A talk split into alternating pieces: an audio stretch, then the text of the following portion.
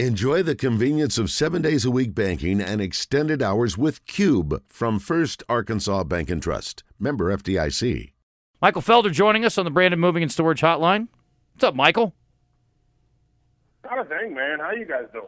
Well, I'm pretty good. Better. I'm a, I'm I'm B E T T O R though. That's the thing. not not better in the traditional sense because ever since Oaklawn put out the sports app, I've been going crazy and like I get, you know, you kind of get I don't bet on all of them, but I'm just I'm always fascinated by all the things you can wager on regarding a football game. Halftime scores, quarter scores, first team to 25, rushing totals for Raheem, you know, Rocket Sanders. I mean, it's a blast. It's hmm. absolutely crazy. I don't know who does all this stuff, but it's pretty wild. Are you? No, A, I, I, I think it's been. I think I'm glad that it's getting more people interested, and I just hope they're, they keep paying attention beyond just like the numbers. Like I think hopefully they're just they're actually watching the game. yeah. Well, I, I definitely am. When my money's involved, I gotta I gotta root it on a victory. Yeah, no doubt. You know how people say like uh, you want your money to work for you? I'm working for my money. Yeah. I'm rooting for my money in there. Um, so some weird numbers. I think I saw this on I don't know, footballscoopmaybe.com. I think I saw. Anyway, this is interesting stats. Um, we're still trying to sort of figure out what happened last week with Arkansas, Michael. Uh, teams that rush for more yards than the opponent win 79% of the time. Pass for more yards win 67% of the time. Score first 71%. Lead at halftime 87%. Win the turnover battle 74%. You win all five. Teams are 1,000. They're at 68 and 0 or 100%. 68 and 0 against uh, the opposing team when you win all of those, except for Arkansas, of course, because, you know, Well, they didn't win the turnover battle, though, did they? Did they? They didn't get a turnover. Did they not force one? Uh-uh. Okay. Well, No. All right, four out of five in bad. Point is, Arkansas did a lot of things right, and they did a couple of things wrong, and unfortunately, it cost them a ball game. And yet, we still think they're the better team. What do you think? I think that I think listen, you play that game ten times, you're going to win what seven of them. At least. We said seven or eight. Yeah, Actually, I Wes said said nine. nine. You said eight. we're biased. Yeah, I mean seven or eight. That's I mean that's yeah. I think they're better. I don't I like this didn't. Let me let me put it this way. And I, I listen. This is not me rubbing salt in the wound. What I'm what I'm asking is, do you feel better about A and M coming out of that football game? No. No. Right. So all it did was this is a, a knock on Arkansas because they couldn't close, and obviously uh, between kickers and and and some decision making that happened in the second half, and kind of it seemed almost like throttling down. It, it's going to be interesting to see if this game is this game is going to be one of two things in my mind. Uh, this game is either going to be something that is a catalyst for them to really rev everything up and finish out the you know it's finish out. I mean they still got a ton of games left, but it's gonna, is this going to be the, the catalyst that gives them the juice to keep going, or is this game going to be the one that they you, you know at some point you kind of pack it in? And so for me, I'm hoping this is the thing that juices them up and gets them ready to rock and roll. And Right. They look, they maybe that maybe they lose in what they play Alabama, but other than that, they they they they they get ready to rock and roll and they and they come at you strong for the rest of the way. And they're a team that is sitting there at the end like, hey, why not us? Why not now? Well, I will tell you, some smart aleck radio guy said before the A&M game that Arkansas was going to lose their next four games, and that includes trips to BYU and Mississippi State among them, and hosting Alabama, of course. It isn't exactly an easy road, right? I mean, mm-hmm. this week feels like it's a long shot, obviously, but you know it would be a huge feather in your cap and maybe take a little bit of pressure off for the following two games if somehow you could knock off Alabama. Yeah, if they could do that, and, and Alabama's an interesting. Um, they're kind of a interesting team right now because we don't Yeah. know that much about them. Right. They like they're they wildly we've seen one of the top three teams in the country fly under the radar, and we've seen all three teams, and I'm going to include Georgia and Kent State in there. We've seen all of the top three that we all consider the top three. We've seen them tested and tested in different ways, and so like it's not like Arkansas can't provide. It's not like Arkansas can't do everything that Texas did to Alabama it feels to me a lot more about Alabama's reaction to what happened to them against Texas and how they respond in obviously an SEC game against Arkansas, an Arkansas team that's not limping in, but they've been humbled and now they want to fight back. The question to me is, can they slow down Alabama's passing game? Uh, Texas was able to do that, and as we just had one of our guests on point that out, the weakness of this Arkansas defense is their pass defense, and, and that worries me a lot about this game. How effective can Alabama be throwing the ball against Arkansas secondary? I think they they got to pick what they're going to do, and we saw them play some combo coverage against A and M, and we saw. Uh, listen, what's his name? Hudson um, Clark. Clark. Yeah, I like him a lot. I like him. He he's long and he just he seems so unassuming, and then all of a sudden he's finding a way to kind of get the ball out. But they've got to figure out who they are as a as a unit. Where are we going to be? When do we play man? And when we play man, what kind of pressures are we bringing? When do we play zone? And we're mostly going to play zone because zone helps us stop the run. But we've got to make sure when we play zone that the help is there. And I think that's going to be the critical element here for me uh, against an Alabama team that, listen, Alabama doesn't trust their wide receivers that much still, which means I expect them to run the ball a little bit more than we've seen in the last, what, two, three seasons because they still don't trust these guys. They don't trust them to make clean catches. They don't trust them to be where they're supposed to be. And I don't think enough's been made of that with respect to Alabama, but they don't, they still, they're not in love with their wide receivers room right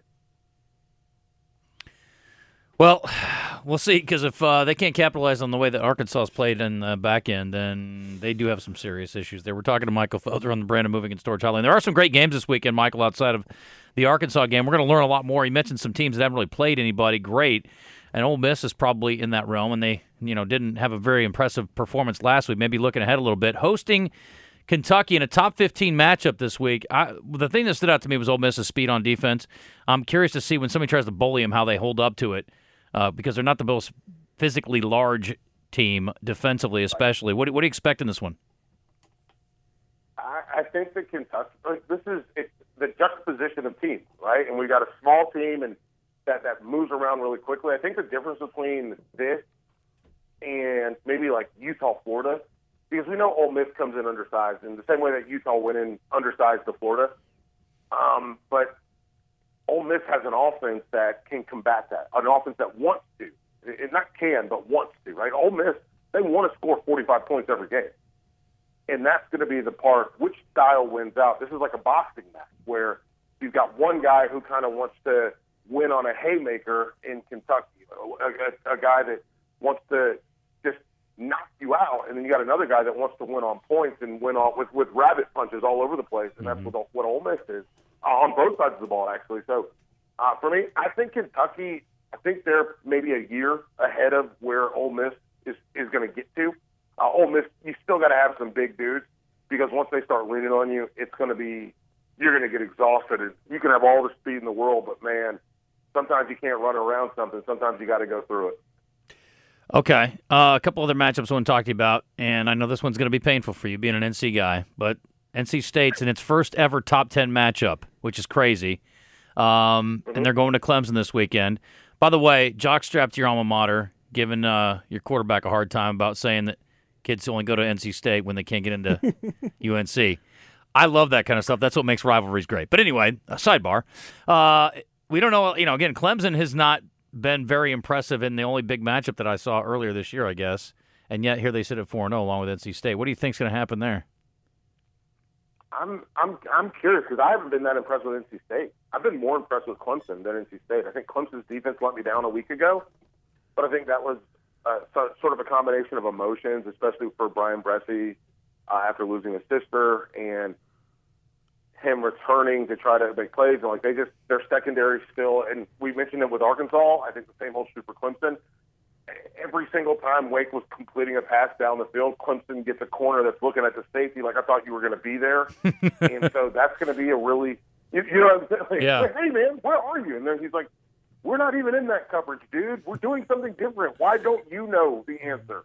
So communication in the back end is going to be critical for the, for Clemson, um, but also NC State. I mean, from the ECU game, like they just they NC State still doesn't. Have, they're they're not putting it all together. They're hanging around. It reminds me a lot of.